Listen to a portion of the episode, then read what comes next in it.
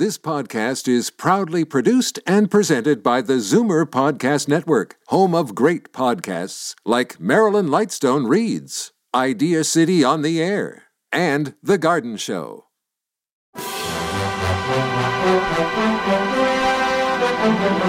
It's Zoomer Radio's Theater of the Mind with Frank Proctor. Open your mind as we fill your head with amazing thrills, chills, and laughs. Theater of the Mind. The best love programs from radio's golden age. Only on Zoomer Radio. Now, here is your master storyteller, Frank Proctor. Well, thank you and welcome to the show. A red haired, rubber faced comedian who was one of MGM's top stars in the 40s, Red Skelton excelled in zany, bubble headed characterizations. He was born Richard Bennett Skelton in 1910 in Indiana. He was singing for money in the street at the age of seven. His father, a circus clown, died when he was two months old, and his mother worked as a charlady. The poverty stricken family lived in an attic, and Skelton left school at the age of 10 and joined a medicine show, spending the rest of his youth entertaining wherever he could find an audience. Showboats, minstrel shows, circuses, burlesque theaters. It was a long apprenticeship, but eventually, on the strength of a donut dunking routine he developed, he was given a spot in the Paramount Theater, New York in 1937, which led to his radio debut on The Rudy Vallee Show. Listeners loved his act. He went on to television and the movies, and and the latter day part or latter part of his uh, career, though wealthy, he continued to make occasional nightclub and television appearances, and had a lucrative sideline as a painter of clowns. Skelton once said, "I don't want to be called the greatest. I just want to be known as a clown because to me." That's the height of my profession. It means you can do everything sing, dance, and above all, make people laugh.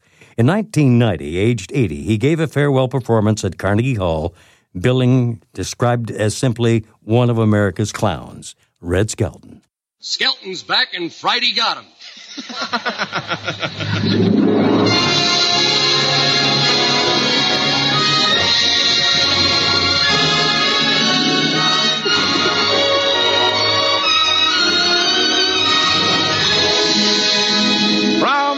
Procter & Gamble brings you the Red Skelton Show, starring Red Skelton, Dave Rose and his orchestra are singing stars, The Four Knights, Verna Felton, Lorene Tuttle, Pat McGeehan, and yours truly, Rod O'Connor.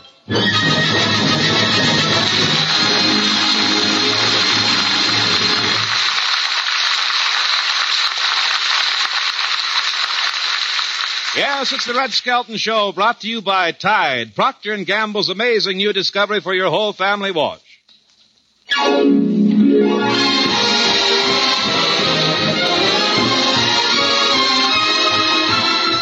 now from Metro Goldwyn Mayer, the star of our show, Red Skelton.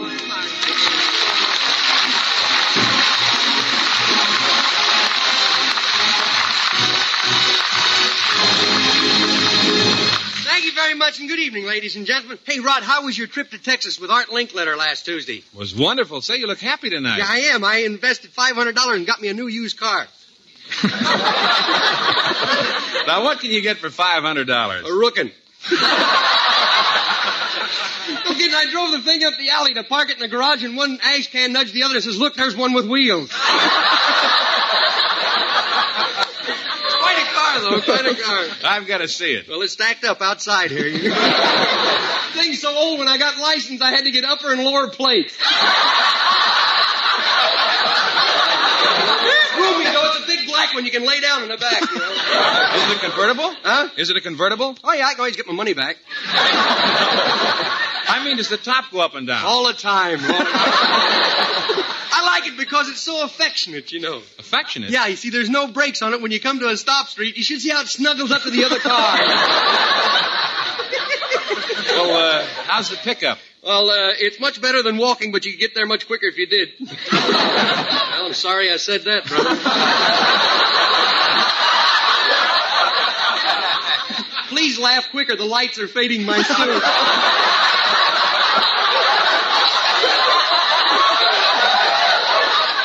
No kidding. The car is so bad that you got to throw it in second to get over a pedestrian. I'll think of something. How is it on mileage? Well, it's not too good, but I don't worry about the gas. I've got a Skelton credit card. Oh, you mean a siphon hose and a five gallon can? Read your own lines. no, not a siphon can. Hose and a can. I got a shovel and a bucket. it burns coal, you know. Well, what kind of a car is it? I think it's a Lincoln, the beard showing through the upholstery.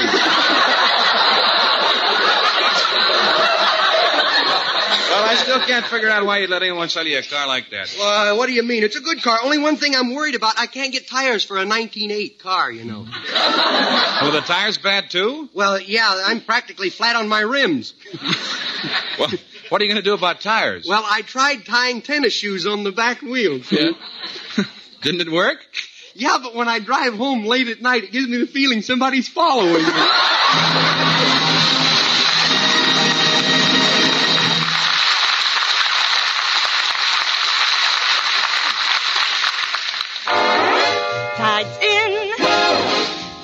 Out. Tide gets clothes cleaner than any soap. Any soap?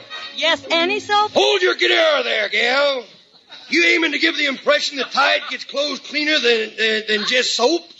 Deadeye, if you hadn't interrupted the gal, she'd have told you Procter & Gamble's Tide gets clothes cleaner than any soap, any other suds, any other washing product known. Well, let me say oh, will you? From your fussiest company linens down to your dustiest, dirtiest work clothes, Tide gets your whole family washed cleaner. Because Tide not only leaves clothes free from dirt, it removes dingy soap film too. Yet with all this miracle cleaning power, Tide is safe. Truly safe for all your washable colors.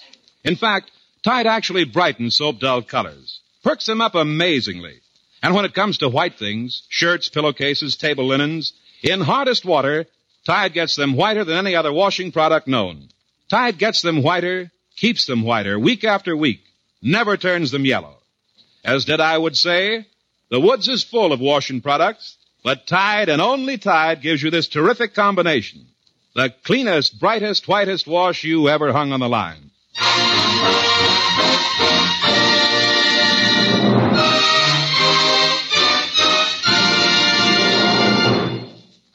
Now, ladies and gentlemen, here is radio's newest sensation from the claim from the critics, that is. Uh, they're going to sing uh, the Darktown Strutters Ball, the Four Knights. I'll be down to get you in a taxi, honey. You better be ready about half past eight. Come on, baby, now don't be late. I wanna be there when the band starts swinging. Just remember when we get there, honey, two steps, we're gonna have them all. Dance at both my shoes when they play the Jelly Roll Blues. That's tomorrow night at the Darktown Strutters Ball. Let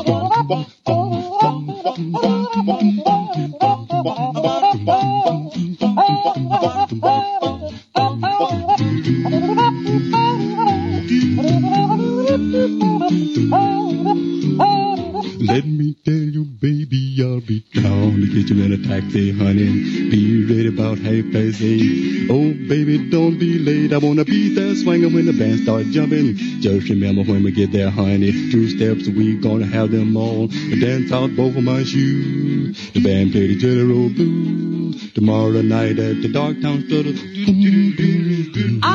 Down. We got to get you in a wheelbarrow, honey. Why? Taxi cab costs too much money. Yes? Come on, baby, don't be late. I wanna be there swinging when the band starts jumping. Just remember when we get there, honey, two steps, we're going to have them all. Dance out both my shoes When they play the Jelly Roll oh, Blues. Oh, tomorrow night. Tomorrow night. Yes, tomorrow night. Tomorrow night. Oh, Tomorrow night at the Strutters Ball. And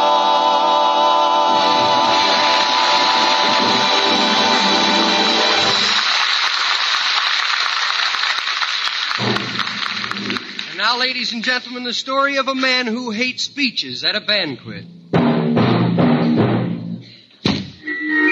Hey, taxi, taxi!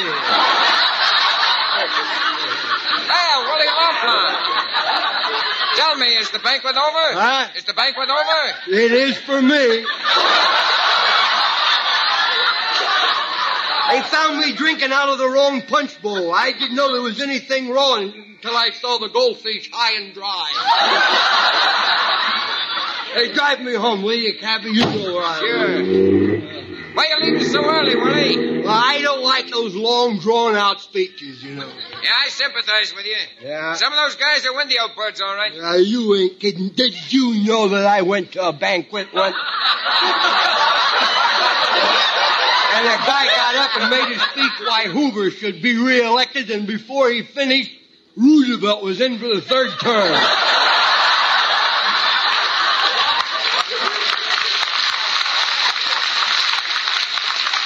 Tell me, Willie, uh, what happened tonight? Well, at first I got in a little trouble with the chair lady, you know, the woman chairman there, you know.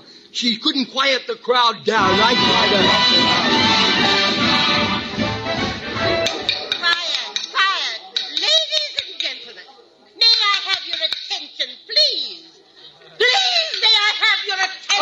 Oh, shut up, everybody!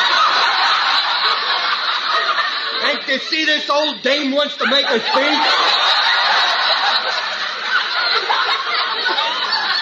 Now, will the guy please hand over her teeth, the one that got them?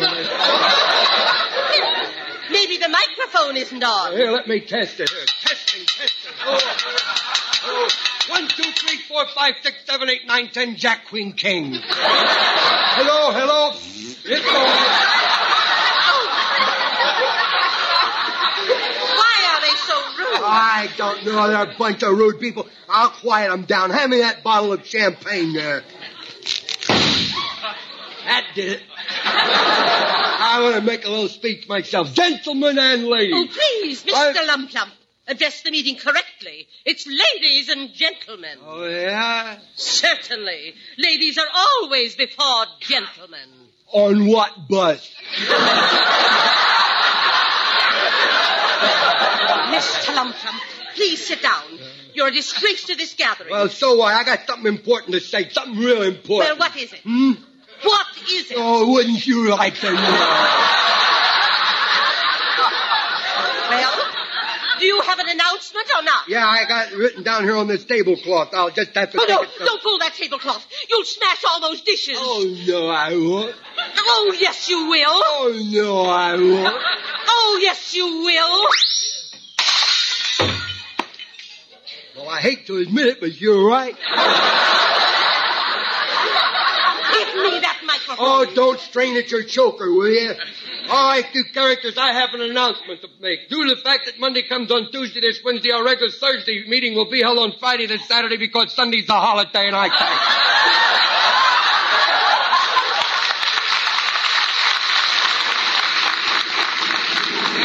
Tell me, Willie, was anybody there making the political speech? Yeah, there was one big bloke, and that's when we broke it up. He wasn't very well liked, you know.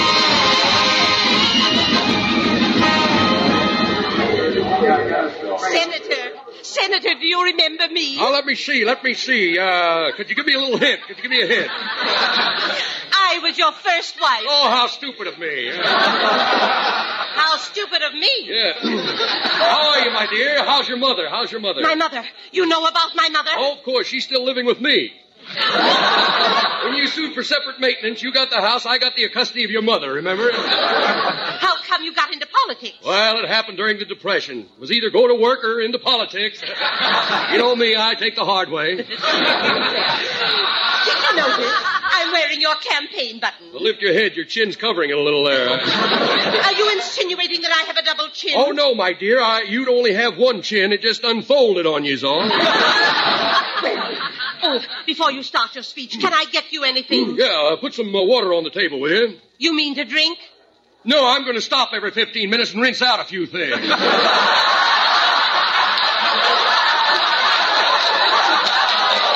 Will you hurry up and announce me? I got to catch a train. I, I got to get back to Washington. My, you must be an important man these days. Well, the investigating committee thinks so. Are you on it? Oh, they're on me. Uh, ladies and gentlemen, I now give you a man you have all been waiting to meet. Yeah, up a dark alley somewhere. A man you have heard a lot about. Yeah, but tell them it's all lies. I'll explain everything at the investigation. I give you Senator Blowhard. Well, won't somebody join me? my friends, before I make my speech, I'd like to say a few words. If I'm elected, I want you to know I'll be one of the best politicians that money can buy. I intend to conduct my campaign a little different. I don't intend to stand here and throw mud at my opponents. He's a fine man. A mighty fine man. Only thing I can't understand is why he runs around with other women and neglects his children so. I got something to say, folks, and I'm going to say it too, just as soon as I find it here. I got it down. Here it comes. I'm delighted to be here in your beautiful city, where visitors are greeted with outstretched arms. Ah, drop dead, you bum. A city that welcomes strangers. Get out of town, sourpuss. You're curdling the cream of our society. Tourists. Hurry up and finish so we can fumigate. All I, all I ask you to do is to use your right to vote. And if you vote for me, I hope you use it four or five times if you can. Get out of town, egghead, before we start paying our exterminator overtime. you taxpayers. I'm here to tell you about our party's platform. In fact, I may be here for a few weeks. But I doubt it. Let's hear about your platform. I'm for labor. I'm for capital. I'm for the middle classes. And above all, I'm for Mother's Day. yes, sir, you put me in office and I'll put a mother in every garage.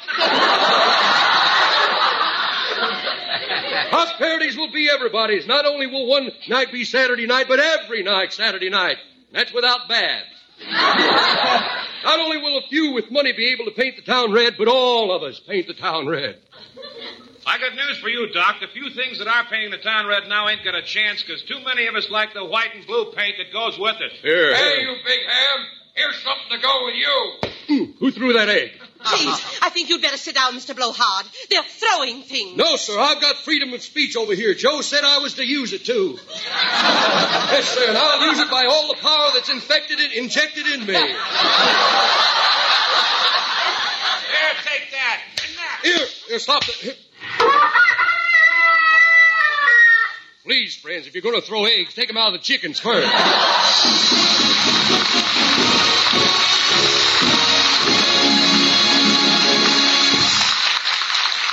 And now David Rose and his Procter & Gamble Orchestra will play Sunrise Serenade.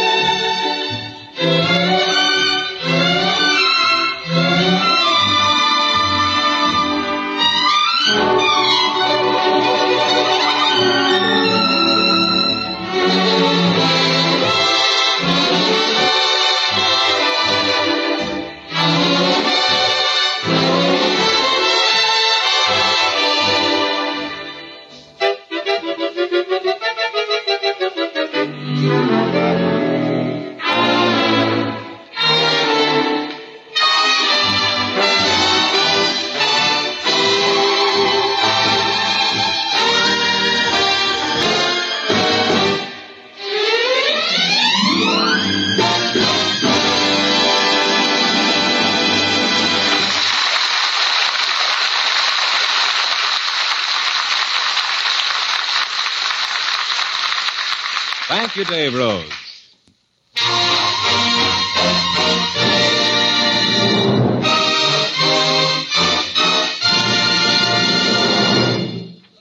A page from the mean little kid's diary.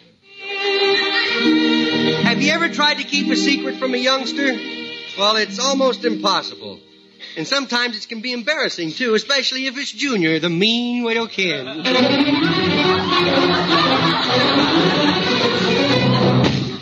Lorene, dear, you'd better hurry or you'll be late for work. Oh, I dread going to work today, Mother. It's the beginning of the store's big fall sale. Oh, where's Junior? Junior! Yeah, kiddo? Come kiss Mother goodbye. I'm going to work now. Okay, okay. Okay, pucker up, pucker up. Mm. Oh, goodness, you smeared my lipstick. Well, look, you smeared me chocolate frosting, too. Oh, look at my face. Boy, you Got so chocolate mammy, from mammy. ear to ear. Mother, why do you let him lick your frosting bowl so early in the morning? I didn't let him lick the bowl. In fact, my frosting isn't done yet. Oh, I got a news flash, kiddo. It's done and gone. We'll discuss that later, Junior. Okay. Oh, now, now you look all right, dear. Hurry or you'll miss the bus. Oh, you missed your bus. Good night, dear. Bye, dear. Junior and I will probably see you this afternoon. Yeah. Oh, no, Mother, please. You must not bring Junior to my department. But why? Yeah, why? It's a new rule at the store. No salesperson who has a youngster is permitted to work there. No kidding. It's a part of their new juvenile delinquency program. That'll you hell. And if Mr. Fishplace, the manager, finds out that I have a C-H-I-L-D, it's curtains. C-H-I-O-D, huh? So that's how you spell brat, huh? Oh, there's my bus. Goodbye. Goodbye, goodbye. Watch out for me roller skate. Get up, get up. But look at her sitting there talking to a roller skate. Get up. Run, you'll miss the bus. Hurry, Run. Lorene. Hurry, you'll miss the bus. Hurry. Hurry. The big... Did she make it? Her head did. the rest running along the side of the bus here. What? Oh, Junior, why do you frighten me? She got on the bus. I know. I just like to see your eyeballs pop out, John. oh, boy, how mothers brood over their widow broods, you know. Oh, well, come on. Let's get cleaned up, Junior. Now take you shopping with me. Oh? You going to take some money with you, or are you going to wear the coat with the loose sleeves again? Junior. Don't talk about me as if I were a shoplifter. Now, let's get to the store before the best things are all picked Okay, over. yeah, we'll get-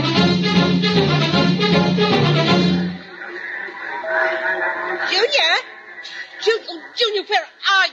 Oh, if you don't watch him every second, he disappears. Uh, can I Ju- help you, madam? I'm the store detective. Oh, yes, please.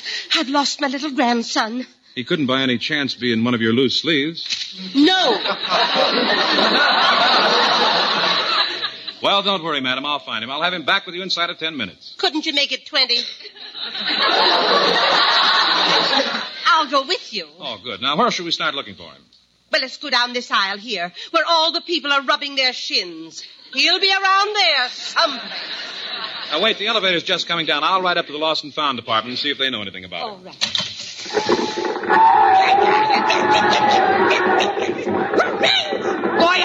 Had so much fun with a hat pin in all me life.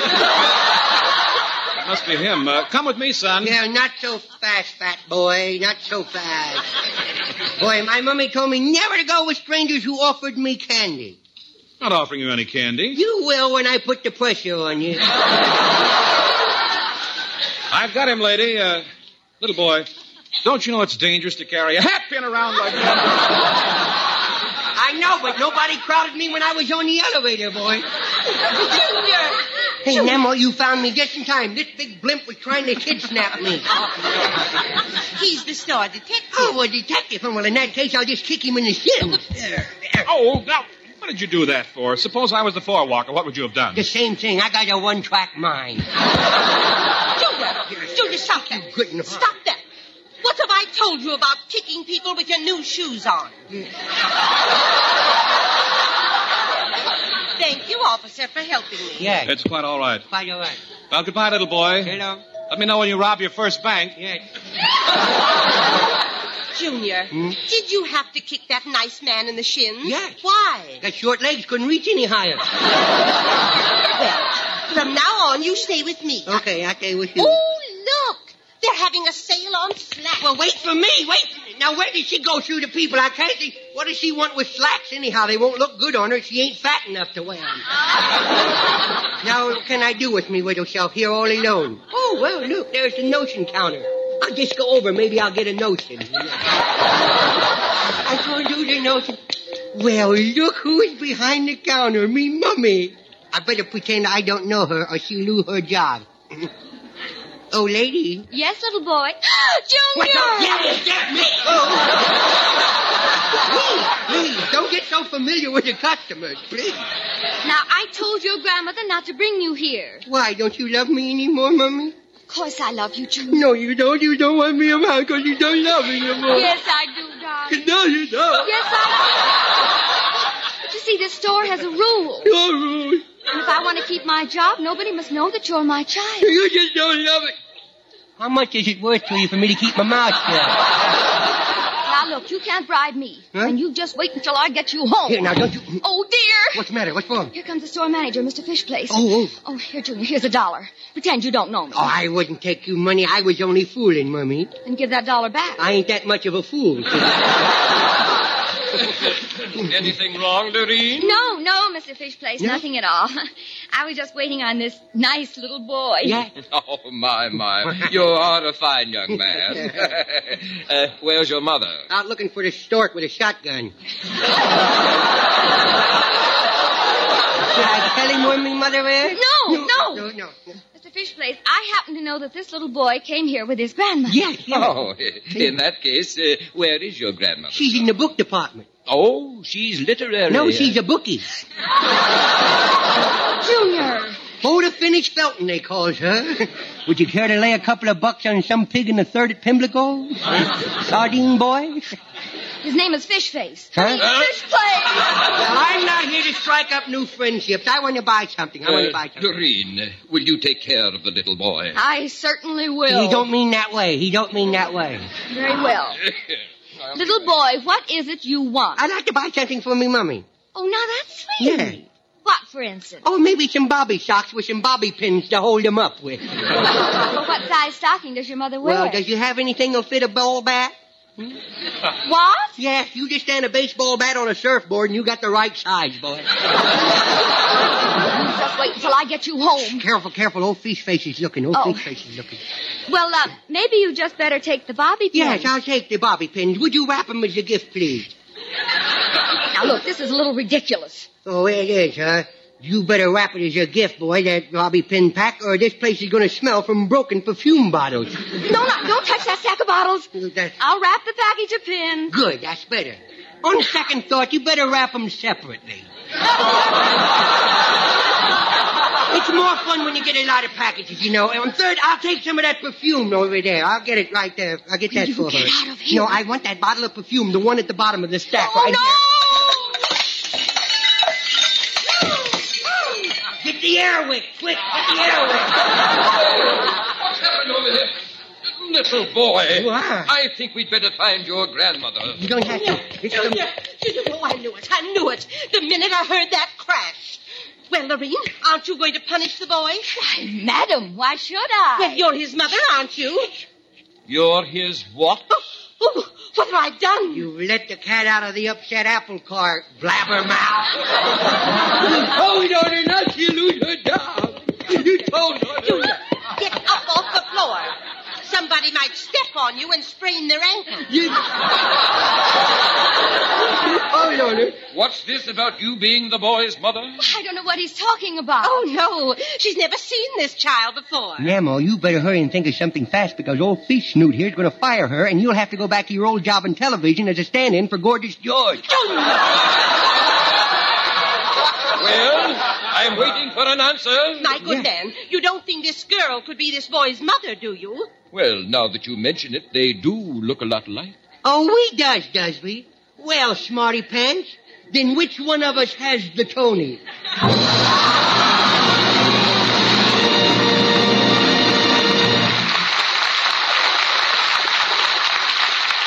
Thanks for being with us tonight. We hope you liked our program well enough to be with us next week.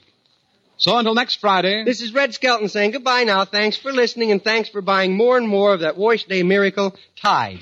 Tide's in, dirt's out. Tide gets clothes cleaner than any soap. T-I-D-E, Tide. Listen to the Life of Riley coming on. Stay tuned for Sherlock Holmes next on Theater of the Mind. You're listening to Theater of the Mind on Zoomer Radio, AM 740 and 96.7 FM in downtown Toronto. And now, here is Sherlock Holmes. Petri Wine brings you Basil Rathbone and the new adventures of Sherlock Holmes.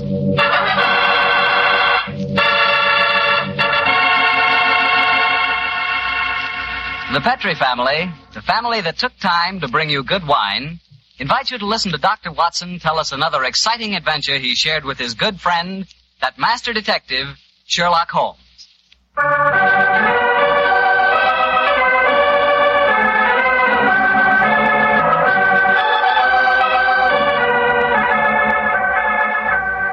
I'm sure our good friend Dr. Watson is ready for us. Let's go in and join him. Come in. Come in. Oh, there you are, Mr. Bartell. Good evening, Doctor. Are you all ready with tonight's new Sherlock Holmes adventure? I'm ready if you are, my boy. How would you like to hear a story that took place in Italy? In Italy? Say, you and the great Sherlock Holmes certainly did get around. What took you there, Doctor? We'd gone to Rome to investigate the sudden death of Cardinal Tosca. An inquiry, which I may tell you, Mr. Bartell, was carried out by Holmes at the express desire of His Holiness the Pope. Say, Doctor, that sounds like a Uh, wonderful... No, no, Mr. Bartell, that's a story that I'm afraid I can never tell you. However, tonight's adventure took place a few days after Holmes had brought his case to a satisfactory, though somewhat terrifying conclusion. I suggested to the great man that a short holiday would be good for us before returning to England. And so we spent some happy days browsing among the architectural treasures of old Rome. Colosseum, the Baths of Caracalla, the Forum, the wonderful ruins on the Palatine Hill. I couldn't drag Holmes away from them, Mr. Bartell. And at night time he was able to indulge to his heart's content his great love of music. Finally, it was two nights before we were to sail for England, I remember. We went to the opera house to hear the famous Italian soprano Gina Valchesi singing Verdi's immortal La Traviata. I can hear that exquisite voice now, Mr. Bartell, as Holmes and I, seated in a box, listened spellbound to the great Valchesi singing her last act aria.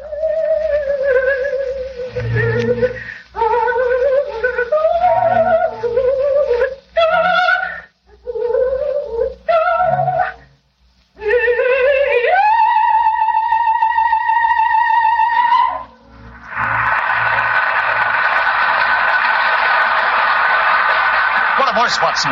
What a magnificent voice. Yes, it is, Holmes. A pity, though, that most opera stars who sing like nightingales seem to have the figures of unusually well-fed pouter pigeons.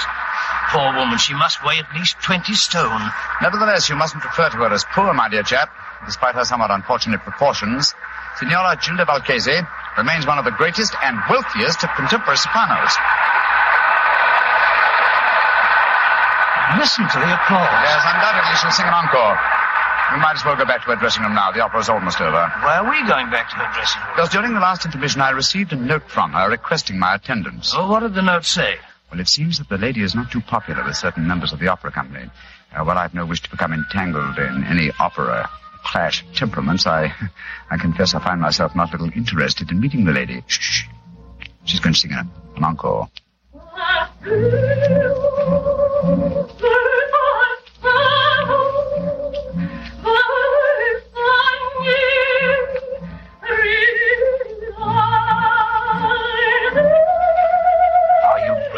Going back to her dressing room? Certainly, my dear fellow.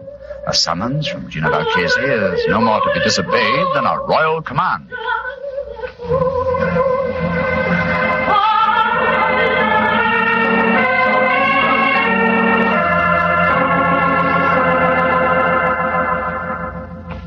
I must ask you, gentlemen, not to stand outside La Valchese's dressing room. We permit no strangers, particularly foreigners. But the Signora has requested our presence. Uh, may I ask who you are?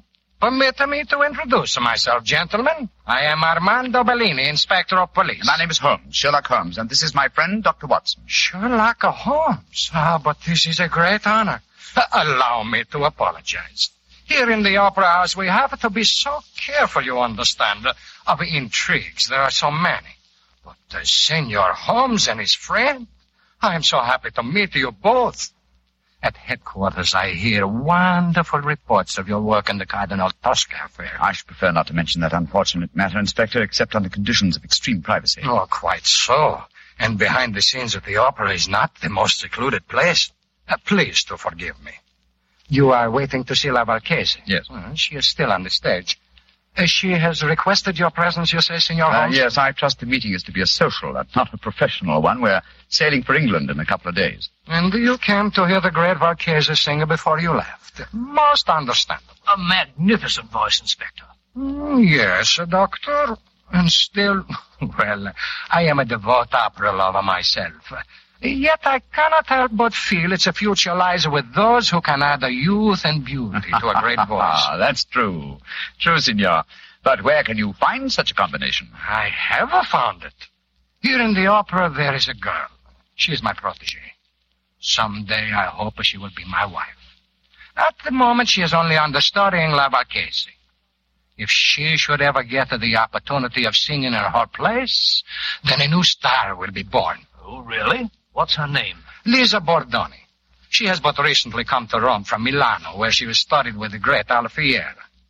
Confidentially, I think that La Marchese is so jealous of her that... Uh, here is Lisa now. And there is her brother with her. Uh, Lisa, cara mia, uh, please to join us. By George, what a beautiful girl. What is it, Armando? Uh, permit me to present uh, the famous English detective, Senior Sherlock Holmes, and his friend Dr. Watson. How do you do? How do you do, young lady? Glad to meet you both.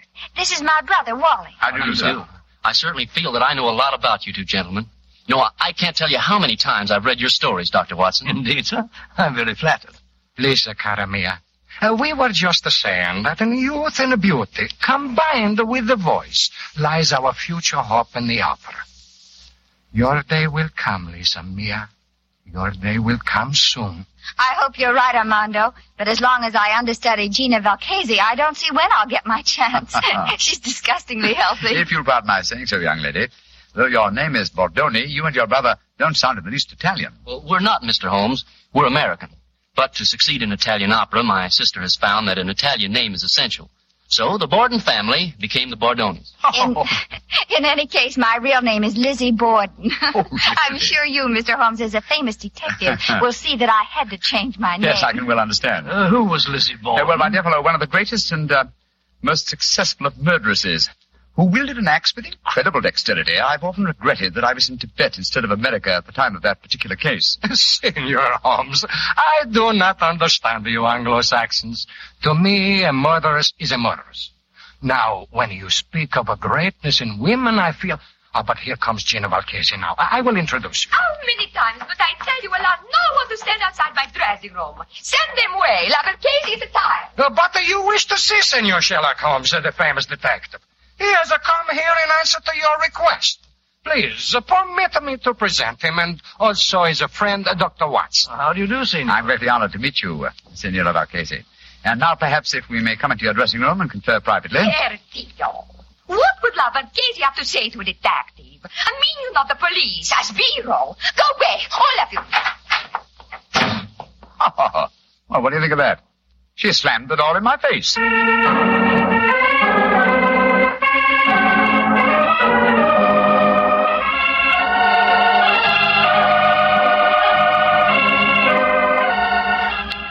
Waiter, waiter. Si, senor. Uh, bring me some more coffee, please. Si, senor. Ah, the very pleasant dining here on the hotel terrace, I must confess. Very. Amazingly warm considering yesterday's snow. Yes, it is. Uh, later I suggest we pay another visit to the opera and hear La Valchese sing Gilda and Rigoletto. Upon my soul, Holmes, it seems to me that you're astonishingly casual after the way that woman insulted you last night, slamming the door in your face as if you were a tradesman. Shocking. What would you have me do, my dear chap? Force my way into a, into a room, demand an apology? Or have my friend challenge her to a duel in order to avenge my honor? Oh, don't try to be funny, Holmes. You know perfectly well what I mean. The lady asks you to come and see her, and when you do, she pretends she's never heard of you. And here it is nearly 24 hours later, and you've done absolutely nothing about it. Oh, dear old Watson. You're really quite upset over the affair, aren't you? Well, if it'll make you any happier, let me tell you, uh, I have done something about it. I'm delighted to hear it. What? This morning I was able to obtain a specimen of La Valchese's handwriting from an autographed picture in the possession of Inspector Bellini. I compared the writing with that on the note and I, uh, that I received in the box last night. It was the, it was the same, proving that the message I received was authentic. Oh, in that case, why did she snub you like that? Well, something was to frighten her, I suppose. Something or someone who was standing at the dressing room door with us. Well, who was there? Inspector Bellini, Lisa Bordoni, and her brother. Precisely, my dear fellow. Therefore, we may assume that La Valchese had no wish to recognize me in their presence. But if you think that, Holmes, why haven't you been in touch with her today? She may be in some dreadful oh, danger. if she is, she can find me easily enough. And meanwhile, I'm perfectly happy to be left alone. The last few weeks have been sufficiently strenuous without becoming involved in some fresh case. On my soul, Holmes, you must be tired. I've never known you to be so indifferent to a case. Great Scott. What is it, Watson? Look, walking towards us. It's Signora Valchese herself. Oh, and judging from the lady's expression, she seems to be in some distress. Good evening, Signora. Signor Holmes, I must speak Please to sit down, won't you? This is my colleague, Dr. Watson. How do you do? First, I must apologize for my behavior last night. It would have been dangerous if La Valchese had acknowledged that she had to communicate with you. That's just what my friend assumed, Now, madam. Please speak quite freely now, Signora. Uh, no one can overhear us. Signor Holmes, I am being persecuted. My life is in danger. You must save me. You've been threatened. See, see, senor. And now today tragedy has struck. My sister, my beloved Bella, Uh-huh. lies near death from a murderous attack. An attack that was immense for me. Good Lord, what happened, madam? If you will please to keep quiet, and let the Alvarchese speak will I learn what happened. Oh, I, I was, I'm so sorry, madam. I, This morning. This morning, I always myself take my dog for a walk. But this morning, I feel the trace of a cold. I asked my sister to take the dog for a walk. Please do understand that my sister is very much like me in appearance. Yes, I understand, Senora. Uh, please continue. She walk alone in the park. From nowhere. A horseman come gallop and ride her down. This much I learned from the traces in the snow when I worry and go to find her. Was she able to tell you who the horseman was? No, she cannot speak, senor. They say at the hospital that her skull is a fracture, that she may not live. Senor Holmes, that attack, it was meant for me. You must protect me. Senora, I shall do everything in my Oh. power to... No! No, no, no! What's wrong, madam? Somewhere there is a cat. I know it. Make it go away. I cannot stand cats. They drive me mad. No, no, no. Oh, make it go away, please. I cannot sense them without even a thing. No. Shoo, shoo, run away, shoo, shoo. No. I can't see please, one. uh, it must be your imagination. Ira, I am sorry to make such a scene, but I cannot bear to be near a cat. I cannot tell you what it do to me. It, it may sound a No, foolish no. weakness. No, no, not at all, Signora. Such a condition is quite common. In fact, I believe medical science has given it a name. It's known as ailurophobia. Oh, uh, whatever it is called. It make me ill. I must go to my room. I, I cannot stand much more. My poor sister. I imagine with your sister at death's door, Senora, you will not sing tonight. Senor Holmes, I love her very much. But even a sister is only a sister. My art is my life. In an hour, Senor, I sing Gilda in a Rigoletto. You will attend the performance. And afterward, you will tell La Valchese how she may trap this devil who seek to destroy her.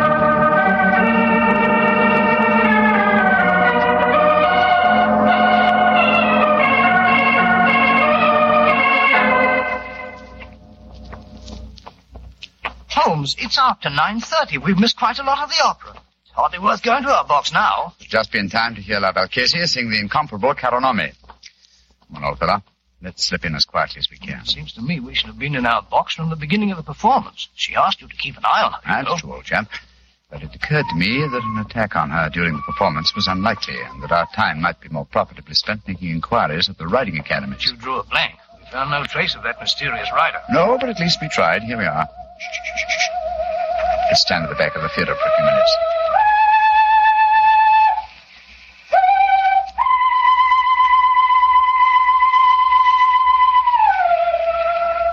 Great Scott!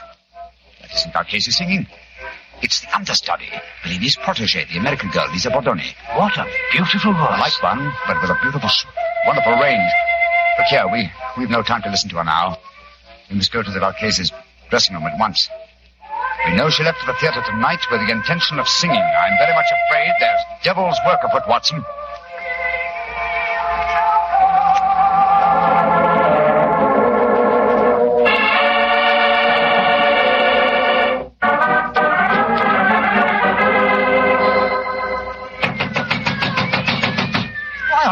doesn't she answer? Shh. Listen. There are cats inside our dressing room. Come on, Watson. Locked. Put your shoulder to it. Come on, help me. Watson, come on. Once more. Come on, again. Now, Watson, here. Great Scott, she's unconscious, Watson. See what you can do for her. She must have fainted the fright. Yes, some fiend, knowing her deadly fear of cats, has locked her in here with half a dozen of them. Shoot! Shoot! Open! Shoot! Her eyes are opening, Holmes. She's coming to. Signora Valchese. Her lips are moving. She's trying to speak. Signora Valchese. Tell me, who did this to you? Great heavens! Her voice, it's gone. I've known many vicious crimes in my lifetime, Watson. But to murder a voice, a voice that was one of the treasures of the world, is as vile a killing as I've ever encountered.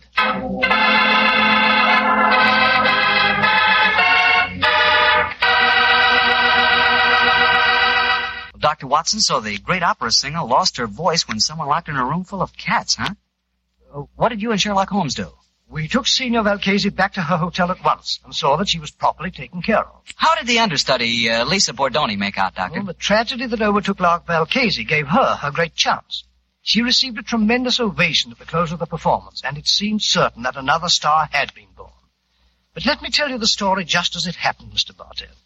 A little later that night, Holmes and I were once again standing on the balcony of our hotel, watching a crowd of people that had assembled in the courtyard. You see that crowd, Watson? Yes, I suppose they've come here to acclaim the new star. No, no, no, my one- dear fellow. That crowd isn't planning a celebration. Look at them and listen to their angry murmuring. I'm afraid there's going to be trouble. I don't like the look of it. Hello, here comes Lisa Bordoni's brother, Wally. What's wrong, sir? Mr. Holmes. Mr. Holmes, you've got to do something. What's happened? Well, somehow the story about the cats in La Valchese's dressing room has spread. The crowd outside are saying that my sister, Lisa, planned the whole thing so that she could sing Valchese's part in the opera tonight. Where's your sister now? In a room at the hotel here. I managed to get her away from the crowd and I locked her in. But that mob, I'm frightened for. Ah, here comes the official representative of law and order, Inspector Bellini. Wally, Wally, where is Lisa? I was just telling Mr. Holmes that I'd locked her in a room. Well, that crowd's in a dangerous mood, Bellini. What precautions are you taking? I have thrown a cordon of police around the hotel. The mob is getting out of our hand, and Lisa must be protected. As a matter of fact, the situation is even worse than the crowd knows. I have just been told that Lavalchese's twin sister Bella died in the hospital tonight. That adds a murder charge. If the crowd knew about that, I tremble to think what might happen. Did you say that, uh, Lavarchese's sister was a twin, Inspector? Si, Senor Holmes. She was a her exact double in everything but voice. Indeed, how very illuminating. If you don't mind, I should like to have a few words in private with my friend, Dr. Watson. Excuse us for a moment, please. Hmm? What do you make of it, Holmes? What do you, old chap? Well, the American girl seemed very charming and all that, but she might have done it. It had to be either her, her brother, or the inspector himself. They all had a motive for wanting La Valchese to lose her voice. But I must say I can't understand the motive behind the murder of her twin sister. I think I can give you the answer to that question in a very few minutes. But meanwhile, the mob gets uglier and uglier. The only way to avert violence, Watson, is to give them quick proof and a certainty of conviction. I must go back to Bellini and the young American. I want to keep an eye on them.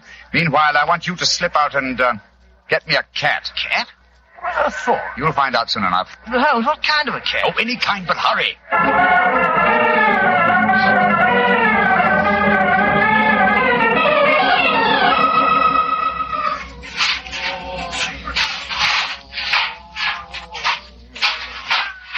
Kitty. Kitty, come on, Kitty. There's a good kitty. Here, here. Here. What you do in the hotel kitchen, senor? Oh, you want to play with my cat? Oh, is he your cat? Charming little fellow. Uh, I'd like to borrow him for a little while. Uh, why you want to borrow my cat? Oh, I thought I'd take him up to my hotel room and have a little game with him. Uh, I've got some old socks he can play with. Deal. The English, they are a crazy race. My cat does not like to play with the old socks. Look here. Here's 50 lira for you. Oh, no, no, no. I tell you, my cat does not like to play with old socks. My cat would stay here, and you can keep your money. I'll give you a hundred lira. Uh, so that that you may stuff my cat full of old socks? No, no. Give me back my cat. Oh, the Give me- place is with you. You'll get it back Hey, later. stop him! Stop him! The crazy Englishman, he's stealing my cat! Stop.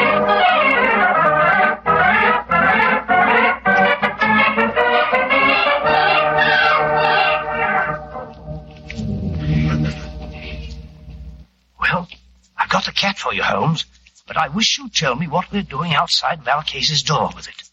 I'm going to try an experiment. You open her bedroom door softly. So. Slip the cat in.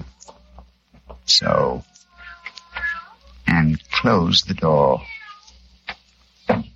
Holmes, man, what the blazes you think you're doing? You'll drive her mad. I think not. Listen. And watch through the keyhole if you can. Where do you come from, you stupid cat? Oh, Go away. Holmes, her voice. It's come back. Yes, I thought it might. I can see her through the keyhole. She's picking the cat up by the scruff of its neck. She's walking toward the balcony. Yes, and towards the crowds down below. An excellent opportunity for a public confession. Come on. Stella, What do you want? I charge you with the murder of your sister, the great singer, Valcase.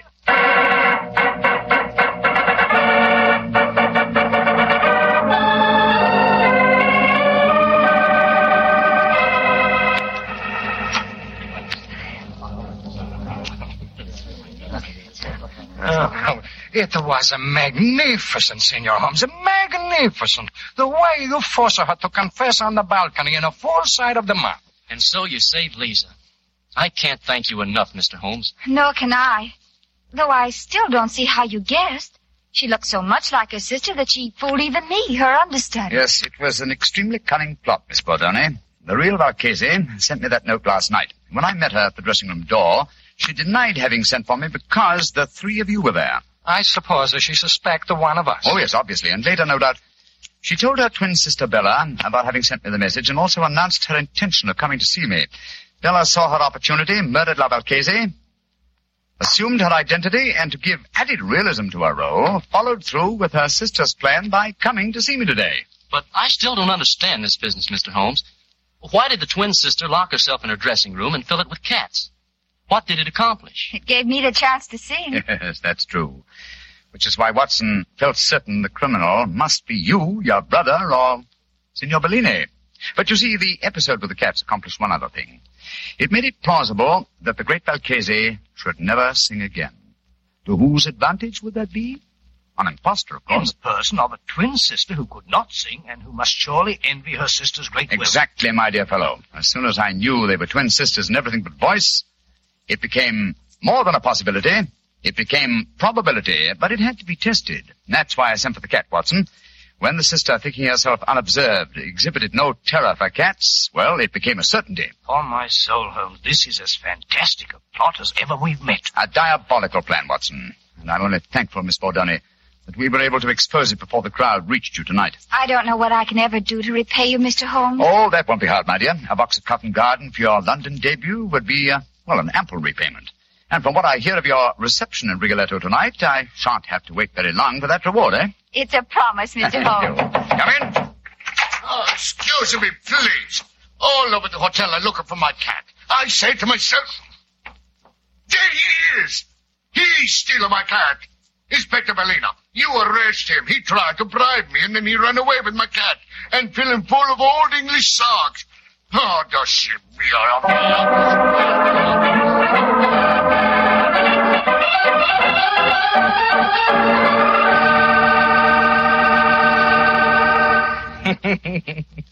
Doctor, I'd sure like to have a picture of you running away with that fellow's cat under your arm.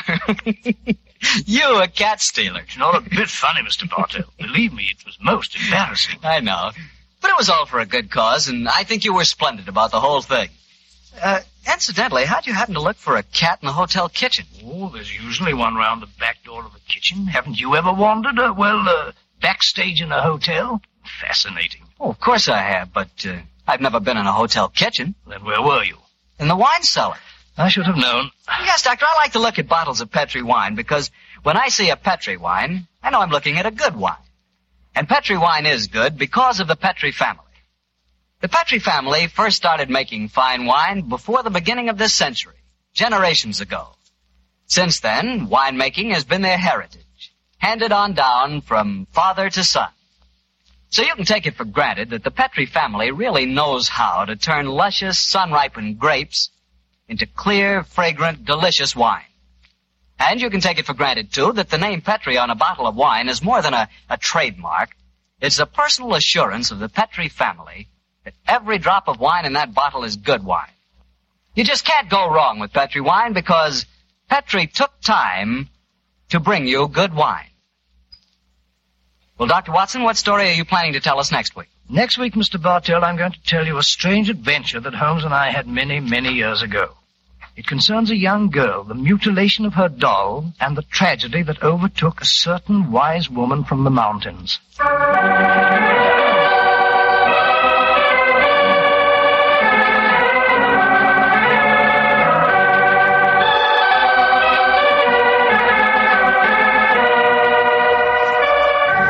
Tonight's Sherlock Holmes adventure was written by Dennis Green and Anthony Boucher and was suggested by an incident in the Sir Arthur Conan Doyle story, The Adventure of Black Peter.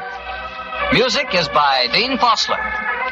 Mr. Rathbone appears through the courtesy of Metro Goldwyn Mayer, and tonight, Dr. Watson was played by Mr. Eric Snowden, who substituted for Mr. Nigel Bruce.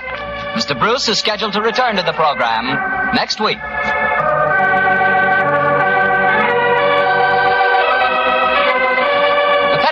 Company of San Francisco, California invites you to tune in again next week, same time, same station. Sherlock Holmes comes to you from our Hollywood studios.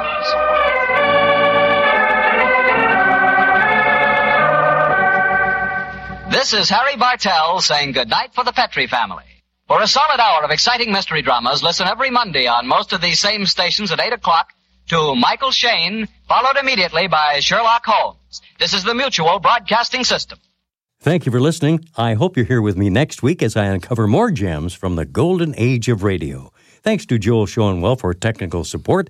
The executive producer for Theater of the Mind is Moses Znaimer. I'm Frank Proctor. Have a wonderful weekend. This podcast is proudly produced and presented by the Zoomer Podcast Network, home of great podcasts like Marilyn Lightstone Reads, Idea City on the Air, and The Garden Show.